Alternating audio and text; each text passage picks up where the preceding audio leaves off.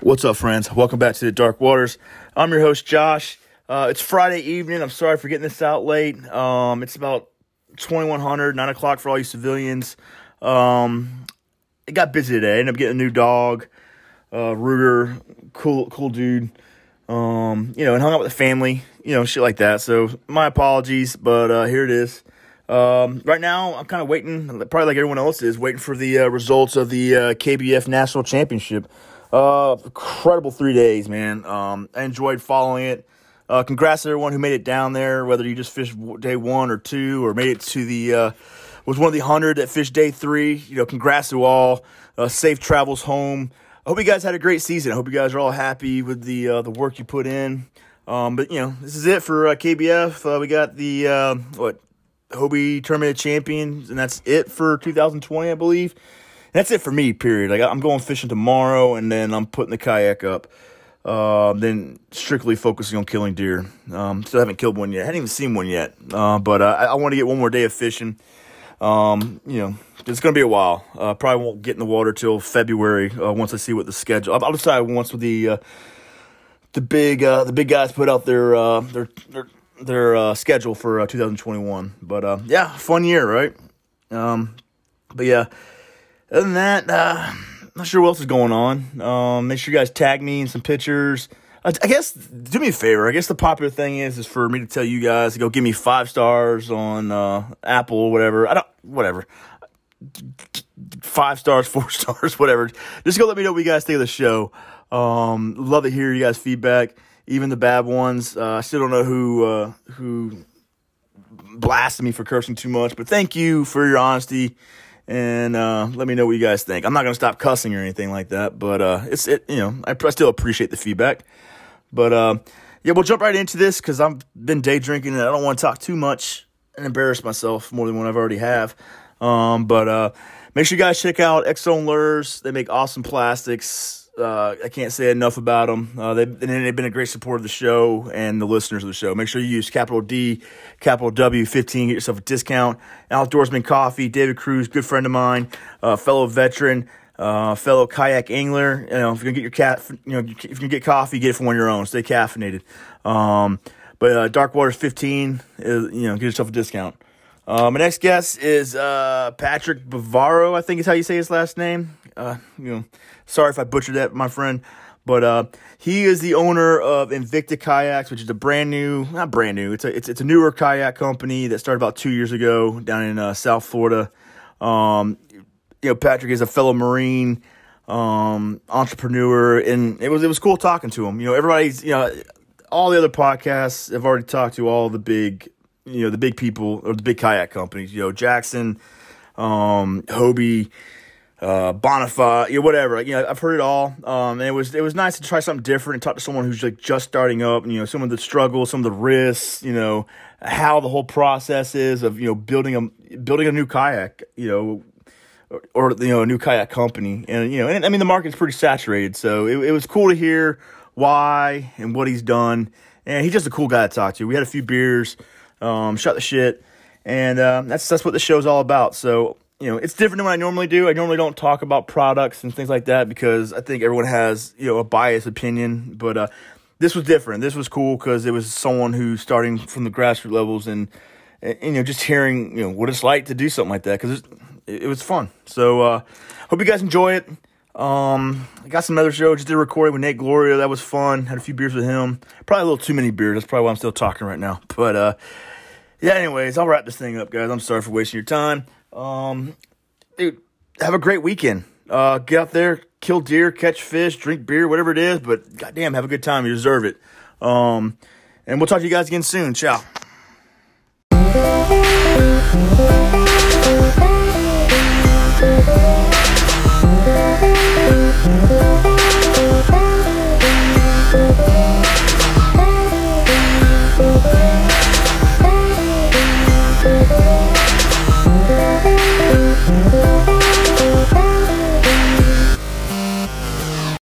Record or what?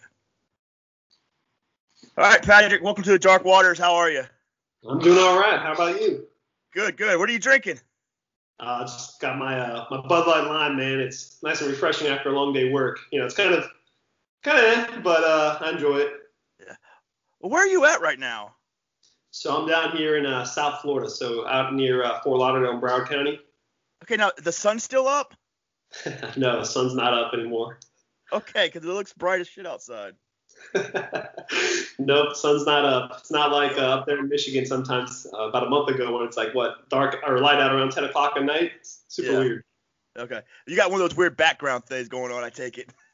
Yeah, I do. Can't figure out how to take it off. And when I, when, I was first on, it, it didn't dawn on me what was going on. I looked at it like that's just not like Florida at all. That's like uh, the furthest thing from Florida I could possibly think of. But uh, yeah, so uh, you said you're in Fort Lauderdale. Correct. Yep. Okay, cool, cool. Well, it's your first time on the show. Uh, if you don't mind, just kind of give the people a history of who you are, you know, what you do, what you've been through, some shit like that. Sure. So uh, my name is Patrick Bavaro. I'm uh, founder of Invicta Kayaks. Uh, we uh, started manufacturing kayaks towards the end of 2019, and then COVID hit, and that kind of changed the dynamic of kind of what we were doing as a company. But we adjusted and overcame, and lived down here in South Florida all my, my life, been on the water all my life.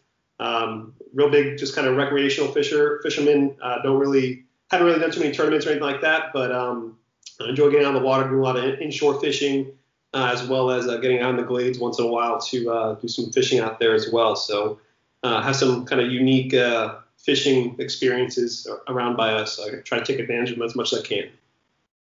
Nice. Now, you know, when I was reading about your your company, it says that it was started by what two Marines. So I actually started by myself, uh, and I am a Marine. Uh, got out back in uh, 2018. I finished out my reserve time back in 2018. Uh, went in as a uh, tow and javelin missileman, so uh, got trained out in Parris Island, and then went over to Camp Pendleton for tow and javelin school, and kind of stayed out there for a little while longer, and then came back here down in South Florida and uh, did, did some of my reserve time out here with the Civil Affairs Unit, believe it or not. That went down to Central South America a lot. Now, 03 or uh, the javelin that makes you like an, O- an 0352. 52, yep. Okay, I was I was an 0351. Um, I, I think they did. I think they yeah I think they disbanded that MOS because when I was in I was in back in like 2002 to 2006, um, and everything changed. But now I don't even think the Saltmen are even uh, there anymore. So I think uh, when I was at SOI um, in 2012, I think they were they were having talks about disbanding it. I think the next year, so they were wrapping up kind of the final schools of assault men and uh, getting rid of that MOS altogether. So um, that was right when they were phasing it out. See, that's how you know you're old, like old school, right? Like back they didn't, they didn't even have the job I had anymore. I don't. What does assault men even do? it, was really weird. Like, you know, I came in like right before the war started, um, like right after 9/11, and we were the um, pretty much the anti-armor guys. We were like you guys, but uh, with the SMAW, we had the small rocket.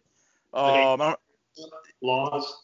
it's not, yeah, it's, it's called a SMAW. It's a shoulder multi or shoulder fired multi-purpose assault weapon. I think it was like an 84 millimeter rocket. It was bigger than AT4, but not quite a javelin or anything, and not, and not quite as expensive as a javelin, uh, or whatever it is. But uh, that was um, yeah. And then we played with explosives. We, we were like the, the breachers, like we breached the wire. You know, back when guys used to like charge the beach and you know had to breach a wire and then go kill Nazis and shit. Um, yeah, back back in back in those days. But uh, but but as soon as the war started and we, we weren't really blowing shit up that much, they kind of made us just we were just regular rifle guys. Like we were just we were we beat them up to make like uh, their squads a little bit bigger. So that I mean, it, I never really got to be what the job was supposed to be. Like it, like no flamethrowers or any shit like that. I, I totally get you. Uh, not a lot of tanks in uh, in Afghanistan to blow up, so we kind of got the same uh, same end of that stick where we got trained to do tow and javelin, and just got crushed into a bunch of machine guns and uh, and stuff like that, and obviously riflemen. But uh, that's actually how our, our, unit down here in um, in South Florida, the reserve unit, anyways, was also a tow and javelin uh, unit, which was tied to four tanks out in California. And uh, they actually, the year that I got to the unit back in 2000. 15, maybe 16. Um, they switched to civil affairs, and which is like complete opposite of, of infantry, and uh, started going down to Central South America a lot more, which was kind of enjoyable. But oh, that's cool. Yeah, they phased it out after that too. yeah, that's like that's like that's because you know when I was in, you know, I I, I got out uh, the Marine Corps 2006, and I went in the Army like 2007, and stayed until like 2013 or something like that, for, something like that. But uh, there was no like you know like when was, when I was in the Marine Corps, you're supposed to do these floats, and supposed to go do these uh, you know awesome ass deployments and go to South America, do some crazy training down there. Never. Like I, my my whole deployment was just like hot ass desert. Uh, you know, Kuwait, Iraq, Kuwait, Iraq, Afghanistan. That, that was it. that was all I knew uh, through my whole career in the military. Yeah, well, we, we got lucky down here in Miami having Southcom kind of you know, headquartered down here and not being far away from you know, the Caribbean and Central South America. So we got kind of first dibs to kind of go down there for a lot of the, the mini deployments. They weren't full scale, six, seven month deployments usually, right. but uh, they, they, were good rotations. Well, cool, man, cool. Um, so just like uh, just to talk about fishing for a little bit before we get into the the whole Invicta. Um, you know, kind of like what you do, like what you fish, where you fish, and how it kind of all led up to you getting into a kayak, or you know how you know kayak was you know became interesting yeah. to you. Yeah, so um, it all started, I guess, like most other guys and gals that enjoy fishing. It started my, with my dad and my family, and um, you know, my dad was um, you know a good recreational fisherman too, and uh, he's a firefighter down here in South Florida, so he had a lot of a lot of spare time on, on some of the weeks, and so uh, started out with the, with a John boat. Uh, then it kind of upgraded to a, a nice uh, 26 and a half foot sailfish. This was right before uh, 2007, 2008 when kind of the economy crashed. So Bought into a nice big boat. I was super excited. Uh, went out fishing on it a few times, loved it, and then the economy crashed and had to get rid of the boat and had to find other means to kind of getting out of the water. So, you know, obviously, uh, you know, bank fishing and uh, being able to kind of go off bridges and stuff was obviously a go-to for that. But then uh, kind of expanded after that, trying to figure out how best to get on the water. And you know, back in 2010, you know, I don't think kayak fishing was kind of as popular as it is now. Um, so it really wasn't, uh, I guess, a great concept at the time. It wasn't something that was kind of mainstream. Uh, so, you know, I ended up finding a, a kayak at Walmart, bought it, um, went out in some of the canals out here in South Florida, um, started fishing out there for some, you know, largemouths and smallies, and and then uh, ended up kind of getting out into inshore in the, in the Bay Area, started going for some sea trout, and uh, then it just kind of started developing after that, looking for snook, redfish. Um, but you know, for us, um, we have a pretty diverse uh, water system down here, so we kind of get to pick and choose a little bit, which I'm always, you know, uh, excited about. Yeah. Well, I'm, I'm originally from like Panama City, Florida. Okay. Uh, so like, like you know, I tell people, you know, I, I love fishing. And, you know, I do a lot of bass. I, I competitive bass angler. Um, I'm up in upstate New York now, and so you know, I target like largemouth and smallmouth, and uh, you know, I'll travel around and I'll fish tournaments. But if, if you were to ask me if I still lived in Florida, like I wouldn't really do that much bass fishing. Like I would be out there in the uh, the saltwater, the flats, and catching largemouth or not. I'm sorry, I'd catch the reds and the trout, uh, the tarpon. Go down, you know, go down south, kind of where you're at, like look for snook and you know bonefish and things like that. Because th- that's kind of how I grew up fishing. But you know, obviously I just did a lot of wade fishing and bank fishing. But like, I mean, I love bass fishing, but I don't know. There's nothing like hooking into a red. Um, you know, a, and not like the, the fisheries down there are so diverse. I mean, like I was in Panama City and we had like the uh, they're called like intercoastal, uh, whatever. It's, it's like the, the boats yeah. travel. Yeah, the intercoastal waterways. The boats travel all through the Panhandle and shit. Like I'm sure you guys got that down there where you're at.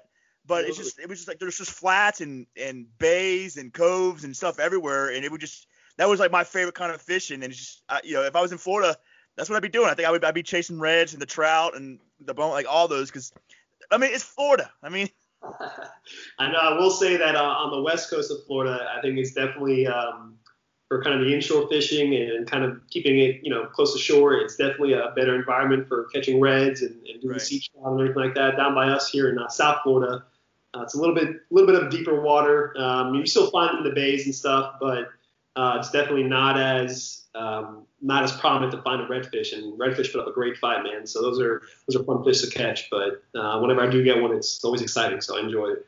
Do you uh, have you ever targeted those? Uh, I've never seen them before. Um, they're alien to me, but the uh, the peacock bass, the uh, that, that that weird yellow, so odd color, alien looking fish. It's so funny you say that because I have I, so we have uh, in my W two job I, I so Invicta Kayaks is not a full time gig yet. We're you know we're building manufacturing them, selling them. It's still a small company right now, but uh, for my W two gig right outside our uh, our corporate office, we have a canal.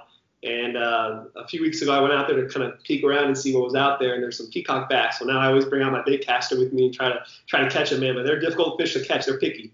You gotta have the right bait for them. well, everyone everyone tells you know like people just they love like they love they love the fish those things. I just they're they're way down south, and I was a you know like a, a northwestern Florida guy, so uh, but uh, they're definitely my bucket list. Um, now, have you uh, have you fished in the bigger lakes down there, like the, and, and chased those the, the gigantic largemouth that Florida's known to have, like the, the Florida whatever strain of uh, bass?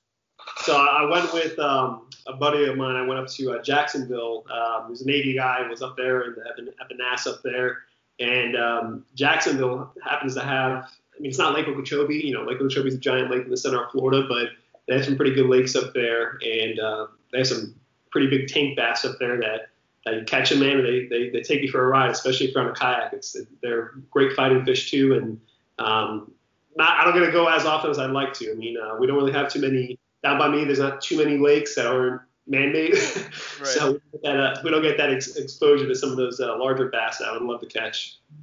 Oh, cool, man.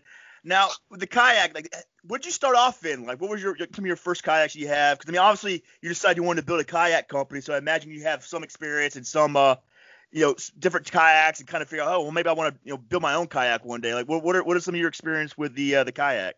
Yeah, so long journey, but uh, I think it's probably started out with with a lifetime, uh, lifetime hundred, and and you know it was um cheap boat just kind of get on the water and and it, it did its job. It was a good starter boat, if you will. Um, but then uh, obviously when you start getting on the water and you start fishing, you want to start adding different mods and, and fish finders and, and all that other cool stuff that, that goes along with it. So um, after that, I went to uh, a Jackson Coosa. Love the Jackson, uh, great boat um, stable, enjoy the hell out of it. Um, but then it kind of, you know, after using it for so long, you kind of start, you know, wanting to, to, to switch out to something new. And like on the car, sometimes you always want to upgrade it or always find something different. So um, I actually kind of, I, I'm kind of entrepreneurial by spirit, I think. And so I ended up um, kind of getting into, man, what would it take to start building kayaks? Because it was starting to get popular. Uh, I have a bunch of friends who kayak fish as well and just fish in general. And um, they were super interested in it. Um, and it was always fun, hard to kind of find a kayak that was not outrageously priced. And it, you know, it's hard to say that because you know, fishing kayaks are fishing kayaks. I mean, they're made to, to, to go fishing, and, and because of that, there's some different features and things like that that are built into it, which obviously raise the price. So um, I wanted to find kind of a nice in between to do that. And so uh, contracted with a with an engineer to get some CAD drawings done, made it from a concept into into a design. Uh, and then late 2019, we kind of started rolling out some of our first prototypes, which uh, there's some good and bad in them. Uh, we tweaked them a little bit, and then from there, uh, we went into our first batch of production uh, in early 2020, uh, right when COVID hit, and it was a great time to kind of get into it, but at the same time, it was a bad time just because the kind of world turned upside down and right. manufacturing times kind of changed and, and everything like that kind of happened. So uh, we've had to adjust, and, and, we're excited that we have another large batch of inventory coming in here at the end of October. So we're very excited for that. Now, what were your thoughts? You know, because um, you know, like there's already um, kind of like these small empires in, in kayak fishing. You know, that uh, they, they, they, took advantage of being there. I would say just first, and you know, because so you say like the, the, actual sport itself isn't that old. I mean, people have always been fishing out of small crafts probably for as long as we can remember or you know, the human the human race has been around, whether it be uh, canoes or whatever. But uh, the sport of kayak fishing, we'll say, I don't know, like KBF, that organization's only five years old, and I imagine there was a five years before that before they got a hold of it. But uh, you know, now you got these uh these big franchises now like Hobie and Jackson, and you got these other big companies like Old Town, uh, NuCanoe. um, Feelfree. So you already you already got these just a ton of stuff, you know, and and everyone's already uh, you know you know pledge their allegiance to these companies. You know, like it, it's crazy. But like every time I look on social media, it's like, oh, I am on the Jackson team, or I'm on the Hobie team, and I'm this and I'm that guy, and everyone's just like they've already given their loyalty to uh, a company that makes kayaks.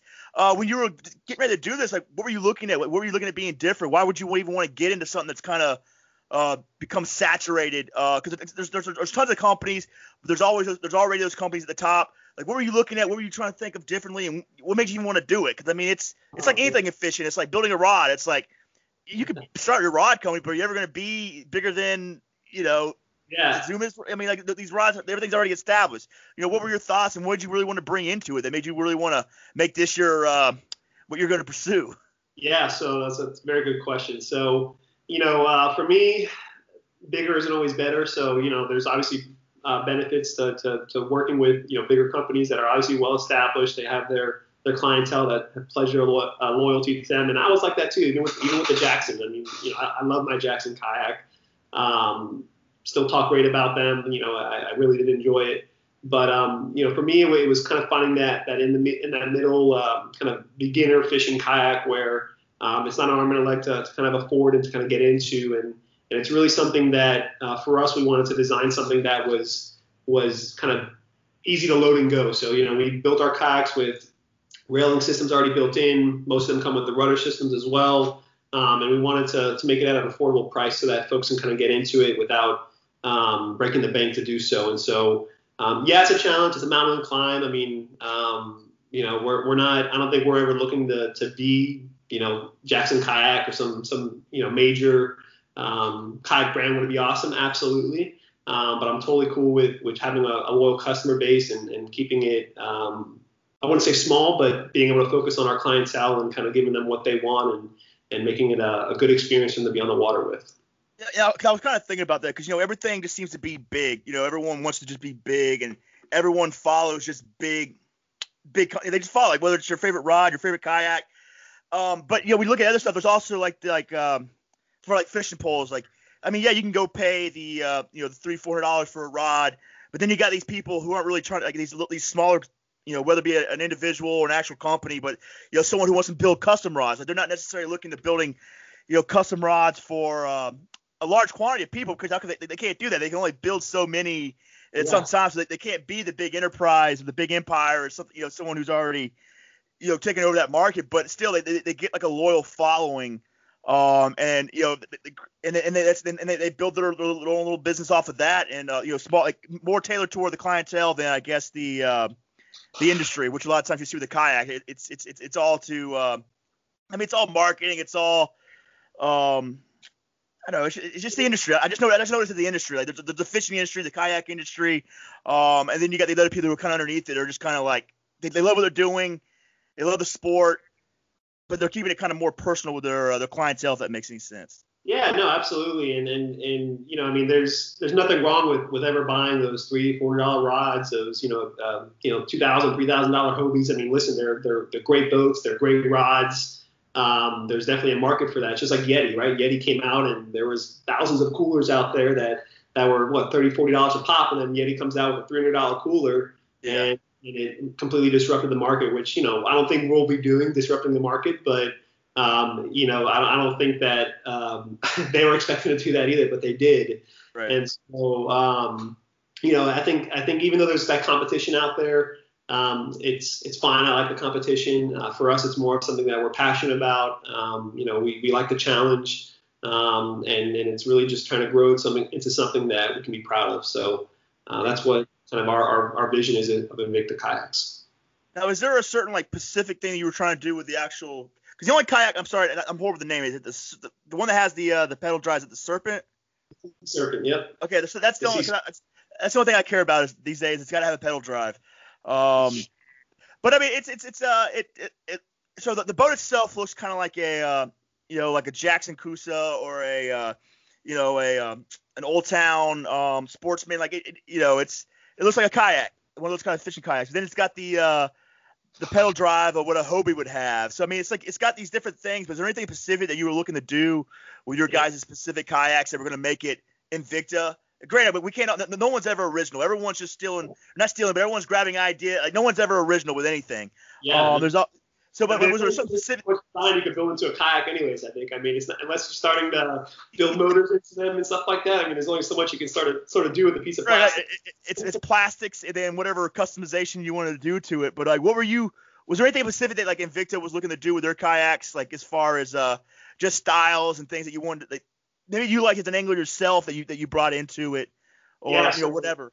Yeah, so for, for me, it was um, really wanted to, to, to build something that had good displacement in the water. So um, I know you can't see my here by me here standing, but you know I'm a pretty uh, large guy. I'm about 6'4", 240. Um, you know, so for me, standing in kayaks isn't always a, a, a fun experience. Um, I can tend to tip a little bit if I kind of lean one way or the other too much. So uh, for me, it was trying to build a boat that displays flow in the water, and, and there are other boats out there that absolutely do that too. Um, but again, our, our market is really geared towards kind of the the not not beginners if you, if you say, but kind of that that early entry um, kind of clientele that kind of want to get into get into kayak fishing, but aren't really convinced yet that they want to spend the two three thousand dollars on a on a Hobie um, Outback or something like that to kind of get into the game because you know listen I, it's great to get into those boats. I, have been in them myself. My, my buddy has one. I've been on it. Um, they're tremendous boats to be on. But um, it's, it's it's expensive. It's almost a different league of kind of kayak fishing when you're in one of those. You know, you got to actively be using it in order to kind of get the most out of it. So right. um, for us, it was it was displacement. Um, storage is another thing. You know, for me, um, same thing. I kind of hated doing that whole spin around trying to grab something behind you, or you have the fish start tearing behind you, and you have to start cranking your neck and stuff like that. So um, for us, storage was was somewhere that we wanted to, to kind of have access to in multiple spots. So most of our kayaks come with storage in the front, center, and back, um, and, and, of course the built-in rod holders, just like most other kayak brands now as well. But uh, those are the two big things for me: it was storage as well as uh, displacement in the water, uh, which I, I, think we accomplished pretty well. Now, when you got when you're when you're going through like the uh, the planning phase and you're doing all your prototypes, like you know at this point, like how much you know, unless you're doing something crazy like what Eric Jackson's doing with Jackson and building like the the, the, former owner of Jackson and building like a, a whatever carbon boat that it's light and moves at the speed of light or whatever it is that he's doing with that thing. Uh, I think it's called Apex kayaks. I mean, like most of the stuff has already been put out there in one way or another. Like, I mean, um, when you guys were going through the uh, the prototypes, was there anything like what was the big like was there any big holdups with that? What were you really trying to, to figure out? Because we we all know what these boats do. I mean, like yeah, I mean, yeah there's certain there are some differences between the kayaks, but for the most part, they're all just kayaks. Like I mean, they're just there's just certain like you know attributes that one kayak might have over another, like st- different kind of storage space, uh, a wire hole, or a, you know it sits in the water. But I mean, there's there's still just kayaks. You know, I mean, it's not like there's a, a huge difference between them all. So what, like, I mean, it was so hey, you're absolutely right on that. Um, you know, the the cosmetics of the kayak are something that you know are kind of easily built out, and they, they don't really change too much, I guess, from from kayak brand to kayak brand. I mean, you know, we have the the, the, the transducer kind of fish finder built into the kayak too, where you can drop the wire down or drop the transducer down um, the storage, all that type of stuff, fishing rod holders, etc. But uh, one of the things that was a little bit of a challenge for us was kind of figuring out the right balance between uh, the thickness of the plastic as well as kind of the, the width and kind of hull shape of the kayak because those three things right there kind of helped really gauge kind of how the kayak is going to track in the water, um, how it's going to displace properly in the water, and obviously how heavy it was going to be. Because if you build it too th- too thin, then obviously you run into problems with the hull itself actually when you're kind of dragging over those rocks or right. um, you know, putting into the water itself or taking it out. But um, with it being too thin, also you start running into it being too light and then kind of not tracking well when you're when you're paddling or pedaling or want to just maybe stay in spot in a place with an anchor. Um, so it's kind of finding that right combination, and we went through uh, several engineers to kind of get there. Um, and again, some some good prototype builds and some bad ones, and a lot of them were kind of done. Thankfully, now with kind of the day of technology that we're in, uh, we're able to do a lot of CAD drawings and kind of get getting it pretty close to kind of how we want it prior to ever kind of going through the molding process. Right. But um, those are probably the, the three hardest things for us was figuring out the right the right kind of width of the kayaks or kind of a um, uh, structure of the hull um, as well as kind of the shape of it to make sure that it was kind of the right three elements of making sure that they were tracked well, they were stable enough, displaced well, and would be something that were enjoyable on the water. Well, let me ask you this because you, you, the, the reason I really want to know you because I've never like it's, it's hard to find someone who's just starting. You know, um, you know, it, like two years. You guys been around for two years. You just you know whatever year had your kayaks out. Um, so you know, I really want to talk to you because you know, it's it's it's it's it's always interesting to me. And don't think I'm, I'm going this wrong way, but it's like I kind of learned a lot about fishing gear this year. Like really learned about it. You know, like you know, like buying a custom rod. Like what does that mean? Like when you talk to someone who's you're buying a customized rod, it's like you talk to them. It's like like are, are you like the uh, blacksmith down their basement, like hitting steel and, and, folding it and hitting it steel until you build a rod. And I'm like, do you do that? And it's like, yeah. no. Like, and they show and they give me, you know, like we go, we get our we get our blanks from here, and you go and you look at where they got these blanks from. It's like, well, shit, it's already a rod. Like, I mean, what, what's really a custom, like customized rod or something that's yours, but it's pre-built here, pre-built there, you know, and all these other things. I mean, I, it just doesn't make sense to me. Just it's like, well, it was made here, and you just did this to it, did that to it. I don't know what what that really means. Like I said, you're not the blacksmith down there, like beating yeah. steel and folding it and making it this perfect, you know, sword or something like that. Uh, with the kayaks, like, I mean, are you, are you guys like down in some like basement building that shit, like putting the mold in, uh, putting all the stuff in, and holy shit, we got a kayak and you put it out there on the on, on for sale? Because people were looking for jobs, so I was paying them cheap to come to our basement and just start building. No, I'm kidding.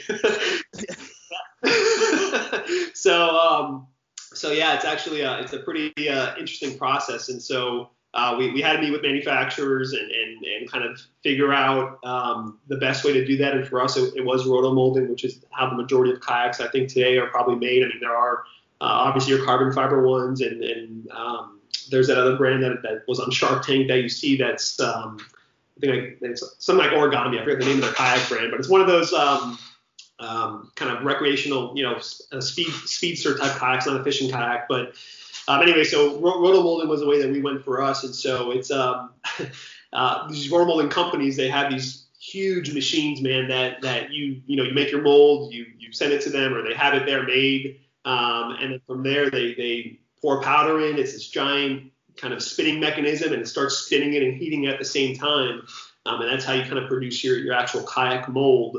Um, and that's kind of where you start finding out if, the, if there are imperfections or if there are things that need to be improved upon with the mold. Um, so it can be an expensive process, kind of getting to that phase because you need to get the mold right.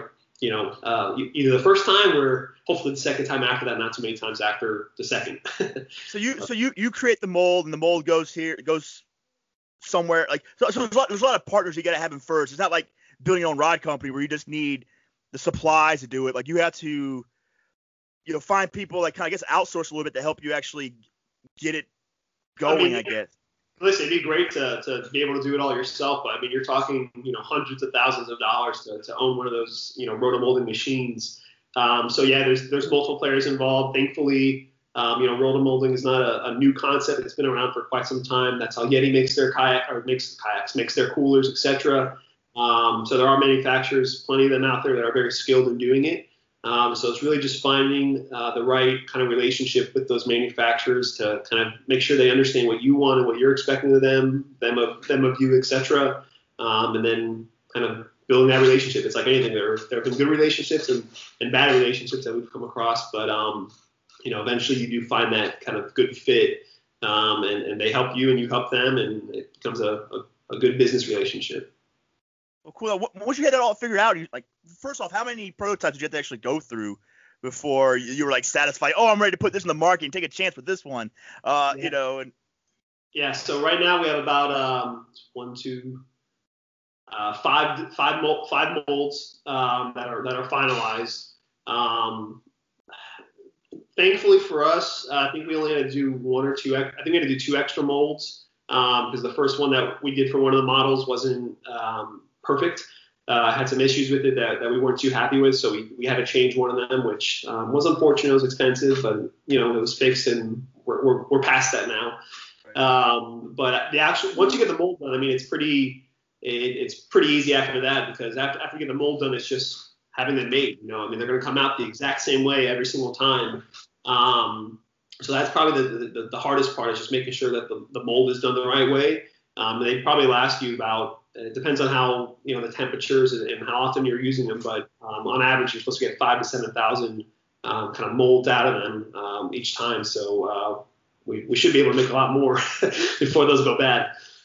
Right now, who did you use? You know, when, when you decided what you want, cause, you know, you built you built a, you built a bunch of different types, and there's only one that I know of that you know that someone like me would want that would that would be interesting because I mean the other ones are just for different kind of people. I saw one that was like a dual seat um, was there anyone like were you out there getting? Who are you getting the data from? Like, did you find some uh, you know anglers down there? Did you say, hey, go beat this thing up and go catch some fish in it? Let us know what you think, or anything like that. Like, what would you do with that whole part? Like, well, um, so like I said, uh, you know, I, I, do have a pretty good uh, friend group, if you will, that that you know are, are fishermen, they're kayak fishermen too. Um, we did have some folks that that were a little bit more experienced down here locally um, who have been kayak fishing for some time, kind of get get a hold of them too to kind of test them out and give us feedback and tell us what's good, what's bad. Uh, before we got to that stage, you know, with our CAD drawings and stuff, we had some, kind of the same concept happen where they didn't have an official kind of boat to get into, but uh, in, in, concept, they, they told us what was good or what was bad about it.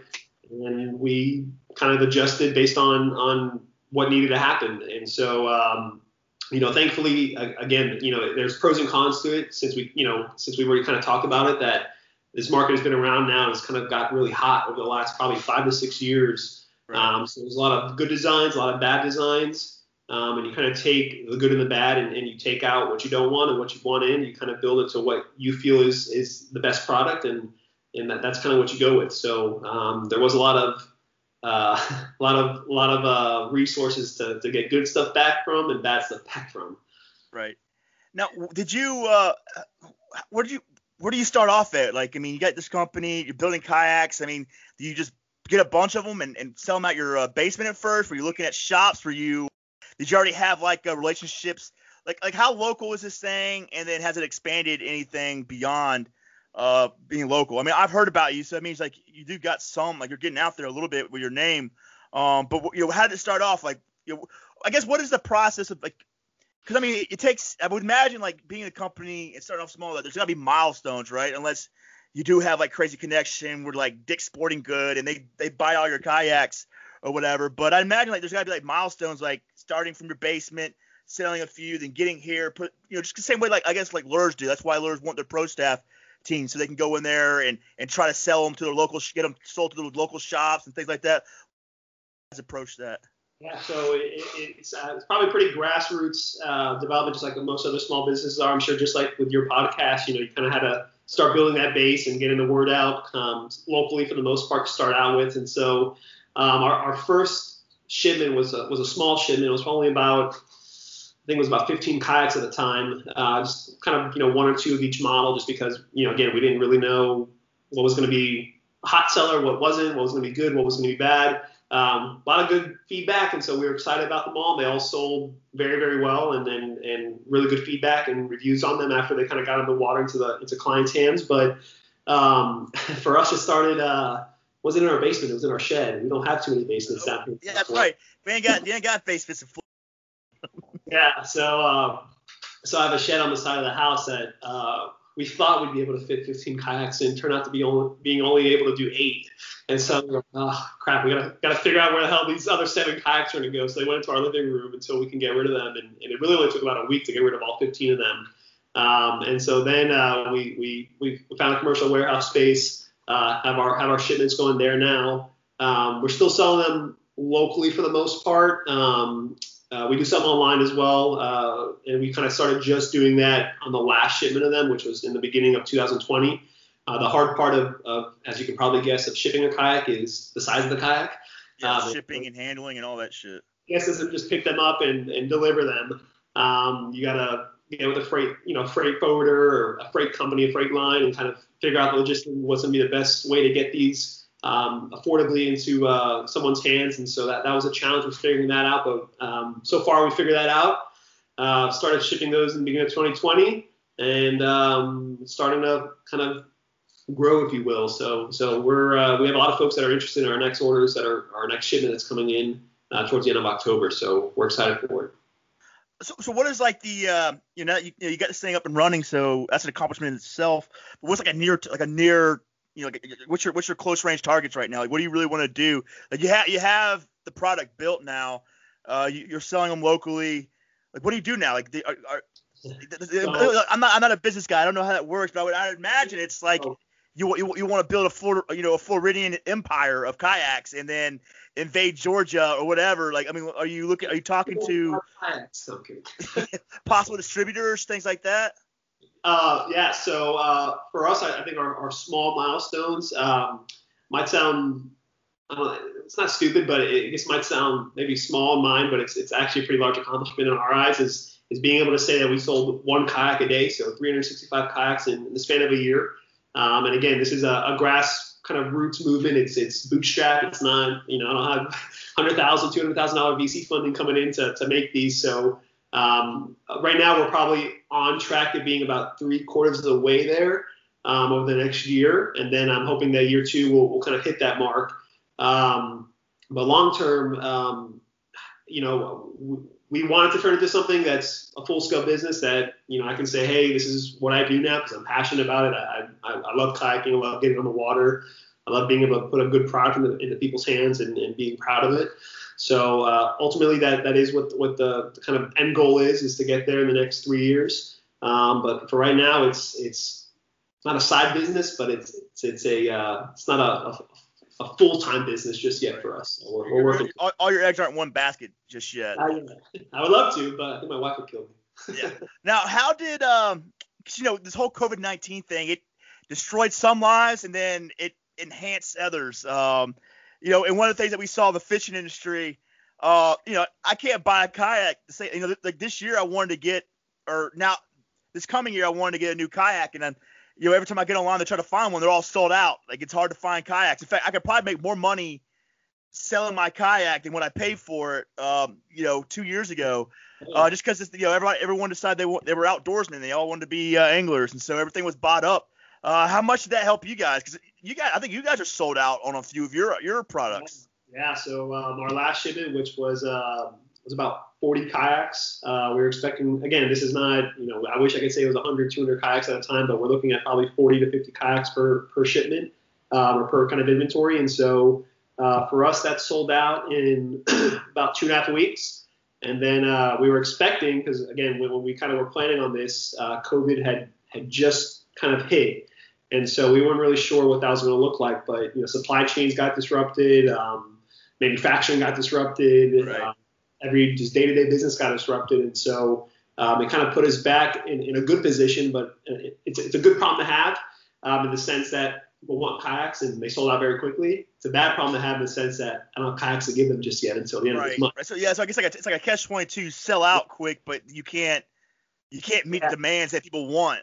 Yep, and then and then the other side of that coin is being able to figure out when that's going to flip back because yeah. at some point, um, you know, I, COVID is gonna gonna pass. Probably gonna happen right after the election happens, but um, you know, it's gonna pass eventually, and uh, we're gonna kind of hopefully go back to to a somewhat of a day-to-day uh, normalcy. And so I don't know if that's gonna leave folks not wanting kayaks as much, or if it's gonna continue on in that trajectory, which I don't think it probably will be as strong as it is now but um, trying to be able to gauge you know that inventory coming in in the right way is kind of the, the trick right now. So we're trying to do that right. So uh, we, we do have our next kind of six months of inventory kind of planned out um, and i think we're going to be on, tar- on track for them.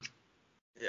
Yeah that's, that's, i didn't even think about that, the, the whole like i mean it does seem like it's good for business but when you run out of products and you can't sell product I mean, you're, you're still not making money. You just made you made a lot of money really fast but now now you don't make money like because there's a lot of the uh, the lure companies that had that problem too. Like, um, they sold out. You know, all the all the uh, bait shops were sold out, but it was the uh, it was like the, the smaller companies that just had a surplus of stuff or whatever that no one knew about that were that, that kind of took over for a little bit.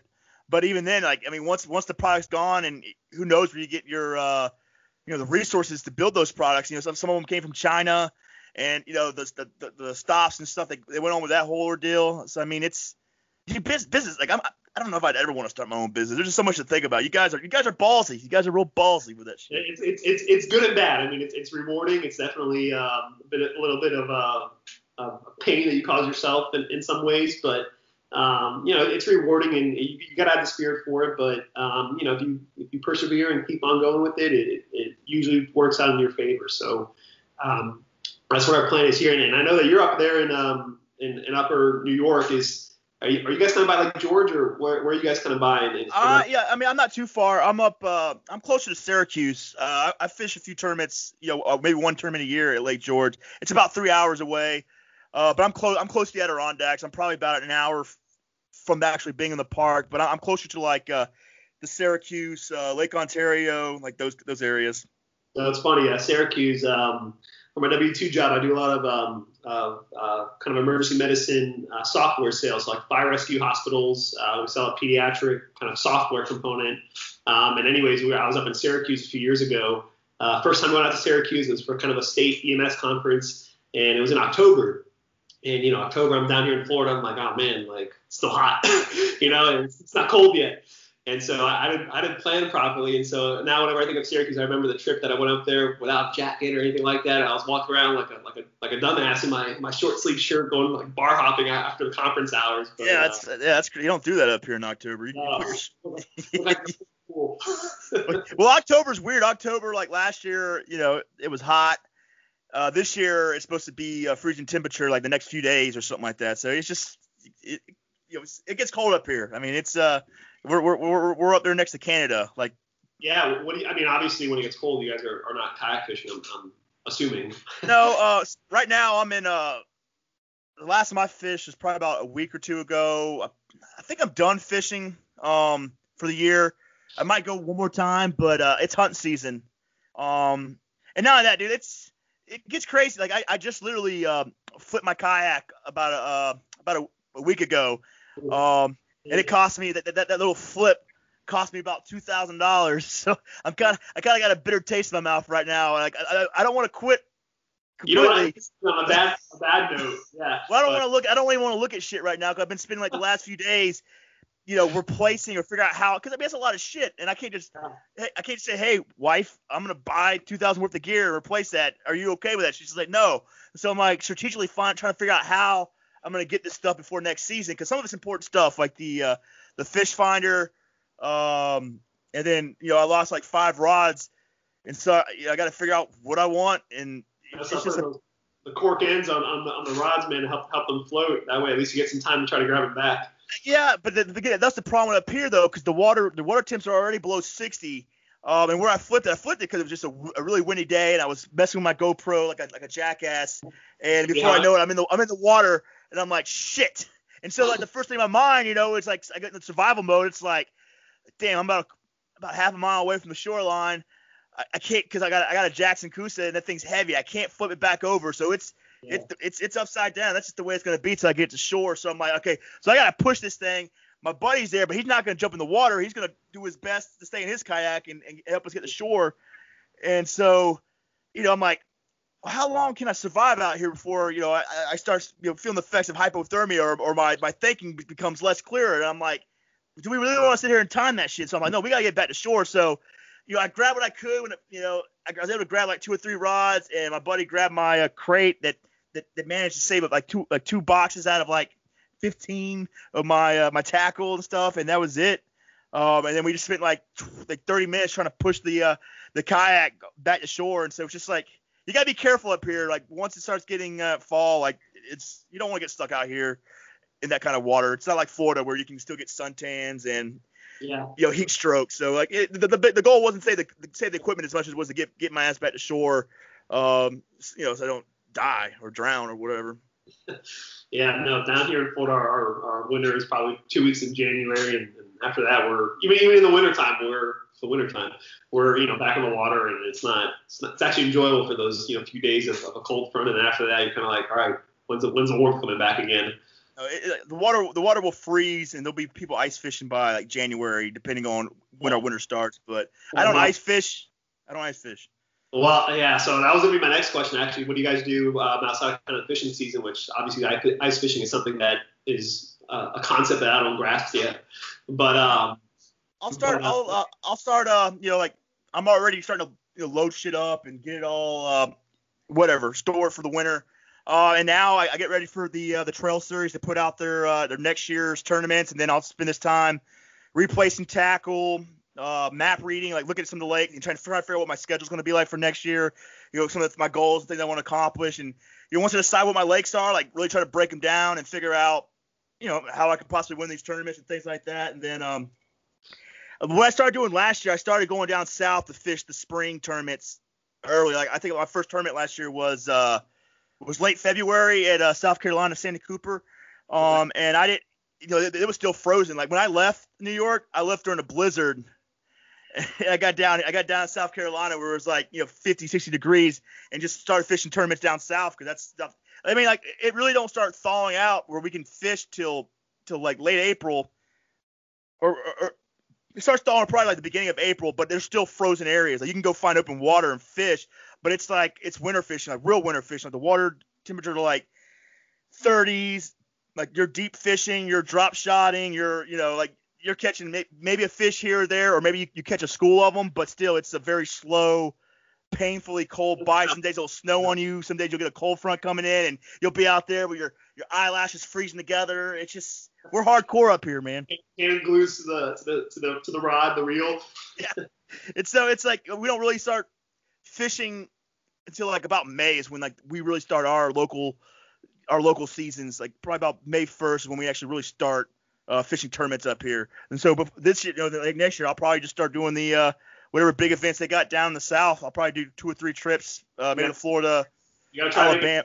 To uh, to SummerSlam down here in uh, in Broward, man. They do it. Uh, it's every it's every August, I believe, but it, it's going out for I mean it's going offshore, but uh, it's it's quite a good time, man. You go out for some from kingfish and some. Yeah. I don't know. I don't know about going off there. if I go back to Florida, like I, I really want to go back to Florida. I really want to go back to Panama City. Cause I didn't, I didn't. I never kayak fished down there. Uh, you know, I grew up, like I said, I grew up in the Panhandle, so there's just all these places I want to fish now that I think about when I was a kid that I would just love to get a kayak. Get, you know, there's there's just so many places to fish in Florida. We got so many bodies of water down there, uh, anywhere from a golf course to the Gulf Coast. I mean, you know, there's just so much so, so much to do down there some of the biggest peacock bass I find in golf courses, but you can never catch them because they're they don't let you fish there. yeah, no, but I mean, I like, I like to get down there and fish some of those uh some of those good bass fisheries, uh, things like that. But uh, you know we'll what? See. You know what's started coming down here a lot that are really good fish to, to, to, to catch is um is snakeheads, and so they're uh. I know those were in Florida. So they're in Asia, but uh, they started making their way. Uh, someone started releasing them into the canals down here and um, they uh, they've become a little bit of a problem, but they, they are fun fish to catch. Um, and, and when they hit, they hit pretty well. And and one thing that I actually found pretty interesting, and, and I haven't tried this yet, but I've been seeing it kind of become a thing, and, and it's kind of becoming a thing like people eating iguanas down here. I don't know if you've ever seen that, but people during the wintertime when iguanas start falling out of the trees and stuff here in and catching them and, and starting to cook them now, which is those were someone's pet at one time. You know what I mean? Probably. yeah, so people are eating those. But uh, yeah, snakeheads have actually become a, a fish that uh, people I, have been seeing a lot of people starting to eat. So I'm in a lot of local kind of kayaking groups down here, and, and I see people posting all the time, you know, fried snakehead and stuff. And I'm like, I don't know how I feel about eating that out of the canal, but apparently it's a pretty white fish, and it's it's it's pretty good to eat. But uh, those are fun fish to catch too. So you got to try to catch those when you're down here. Yeah, for sure. Two more things, and we'll wrap this thing up. Uh, specifically towards uh, towards fishing. Um, is there like, is there any type of like headway you want to make in that market as far as like? I mean, yeah. I, know, I know you guys. I know you guys aren't really trying to be an empire. Like, look, you're gra- you're starting off small, and you'll we'll go we'll go wherever the journey may take us. But uh, is there anything that you're looking at trying to do, like to really get into the fishing industry, so you are known as a you know a, a fishing kayak that you you can see. You'll start seeing your boat on your Instagram with a Invicta fishing a hashtag. You know, like, is there is there anything that you're looking at, like wanting to get it? Like, are you talking to tournament series maybe, or are you looking at having pro staff team? Like, is there anything you're trying to do to really build yourself in, or do you even really want to? Do you want to just stay like a, uh, you know, a recreational fishing kayak, or do you want to see like, or do you want to see your uh, your boat fishing some of the bigger tournaments? They, you know, granted, I know you don't really fish tournaments, but you know they exist. Yeah, no, absolutely. Well, uh, personally, uh, for me, tournaments is something that, that, that I am starting to get into a little bit more now. Um, I'm, I, I actually like the, the, the idea of the offshore fishing uh, a little bit more than you probably do. Uh, I've been I've done it a few times now, and I'm, I'm starting to get used to it. Uh, the hardest part is kind of changing the way that you fish when you're out there because you know it's not it's not shallow water. You're not just kind of you know throwing a spoon out there and, and, right. and trying to try to get some sea trout or something. But uh, you're, you're learning how to jig, and jigging is not something that's easy to learn. It's it's uh, it's a workout. right. And so um, you know, for me personally as a fisherman, I, I definitely do want to get into uh, tournament fishing a little bit more, especially uh, offshore fishing uh, fishing tournaments. But for our for our kayak and our company, um, our, our, our we, we do want to be in those tournaments and, and kind of have those as as you know something that people want to be in and, and use during those tournaments too. So uh, we, we have started kind of talking to some folks uh, locally down here that and, and in some other parts of Virginia and North Carolina that we've kind of built some relationships with um, that have some pretty good followings and, and do some local you know bass tournaments and stuff like that that uh, we are looking to kind of have used as some members. Um, but uh, that, that's probably going to be something that we focus on over the next probably three three to six months. Um, is kind of building a, a small group of, of, pro staff anglers that that you know really want to try to build something with us and, and and start using them during those those tournaments and, and kind of making a name for both Invicta and obviously themselves. Um, and then with with tournament series, I mean, uh, we, we we have every day we get emails and, and kind of DMs from folks that that you know want to be pro staff, but the same time they're we get some interesting ones. I mean, I don't want to go into too much detail about it, but you'll pop on their page and you'll see that they're, you know, they're they're uh, you know cannabis side business that they're running, and all. I get it. I don't. I don't care personally, but I can't. I can't be. I can't have you as my pro staff member. yeah. so, um, but uh, that that is a, a, near future goal for us is to get a, a small team of, of, kind of core pro staff members, uh, kind of a team built up. So uh, that is something we're looking for. Cool. Now, uh, if you want, this is kind of your chat to actually really tell about your company, not just the annoying questions I'm asking, but like your uh, your brand, your uh, and your your your products. If you want to go through them real quick, if you can remember all of them, if you got written down, you got, yeah. You got like five or six boats. So just go ahead and like tell people about the like the company where they can look it up, the boats you have, who they're who they're kind of tailored towards, and then we'll wrap this thing up. Yeah, absolutely. So um, our, brand name obviously is it's Invicta Kayaks, normal spelling on that. Uh, our website invictakayaks.com. You can find us on Instagram, Invicta Kayaks, Facebook as well. Um, but you know we, we do have five models right now. We have kind of our uh, I call it our I want to say beginner model, but our kind of tipping, dipping your toes in the water model that we call our uh, Invicta Cuda. It's basically a small nine foot boat, very basic, just kind of getting out of the water, has a few fishing rod holders on it, a little bit of storage on there as well. Uh, really great for just getting out on a lake or a canal, uh, something that you're not really having to kind of do too much paddling out to. Uh, so we have that one. We have our Invicta Typhoon 100, which is our 10 foot boat. Um, tends to be our, our probably our most popular model uh, just because you know 10 feet tends to be that kind of nice in between size of having something that's easy to travel with um, and, and something that's good on the water too, especially inshore on, on lakes and canals as well. Um, so that tends to be our most popular model. Um, and then from there, we start getting into some of our larger boats, which are, are mainly geared towards around 12 feet. Um, so we do have a tandem that is designed to, to do some fishing. Um, obviously, tandems aren't really the best fishing type boats out there, just simply because you know you don't want to get that you know hook on the side of your head from your partner in front of you casting. Right, right. That's how divorces start. Yeah, but uh, you know it's it's it's fun to go out, especially if you know if you have a wife or a girlfriend that or husband or whatever, whoever that um, you know likes to go out on the water with you, and and maybe you're not always able to take out you know your your fishing ideal fishing boat out every single time, but they want to go out with you and you wanted to bring a rod along. Um, we, me and my wife do that all the time. We, we go out on a tandem and, you know, she'll paddle and I'll throw out a line and she'll, she'll troll for me basically, which is awesome. but, um, so we, we, do have a tandem. We call it our Poseidon 120T. Um, great boat. Um, and then from there, we have our, our Kraken, uh, which is a 12 foot boat as well. Uh, it's kind of the ideal fishing boat in, in, my mind anyways. That's probably our, our, our preferred fishing, uh, angling boat. Um, and outside of that, we have our Sea Serpent, which is our, our, our pedal drive um, kayak that we offer that you were talking about earlier. Um, more or less designed similarly to the Kraken, just kind of has your pedal drive built into it. But uh, all these kayaks, they, they all have kind of rail mounting systems built into them, rudder systems built into them. Um, there are kind of pre-drilled rivets and stuff like that, so you can kind of add on your own uh, commodities and your own um, customizable features that you want to. But uh, we kind of pre-built those with with those uh, designs in mind. So it's a little bit about our kayaks. Cool. Now the yeah the relic system, like my last question, I promise, but are those relic systems good with like the Yak Attack stuff, like all the are those kind of railing systems? Yeah, so I mean, um, they are. Um, it, it, obviously depends on kind of what mod you're trying to put onto them. So inside of those railing systems, there there are already some kind of free moving um, uh, bolts, if you will, or nuts that you can kind of screw into if you need to. So it, you can add additional kind of hardware onto them because of those nuts that are already in there. Um, so they, they do go with Yak Attack and, and Railblaza and stuff like that as well. Uh, just really depends on kind of what pieces of them you're trying to, to trying to build onto them. But you can always you know remove them and, and put in other ones that you that you that you might be more comfortable with too. Cool, man. Well, Pat, I appreciate you coming on the show.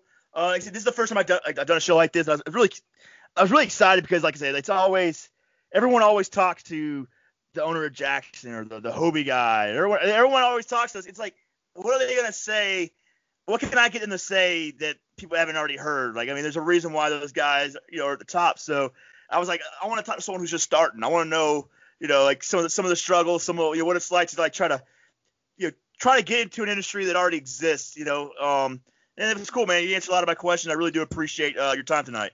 No, I appreciate you guys having me, and uh, you know, I'm excited to see what you guys are doing with. Um, I think it's Slay Nation that I that I saw.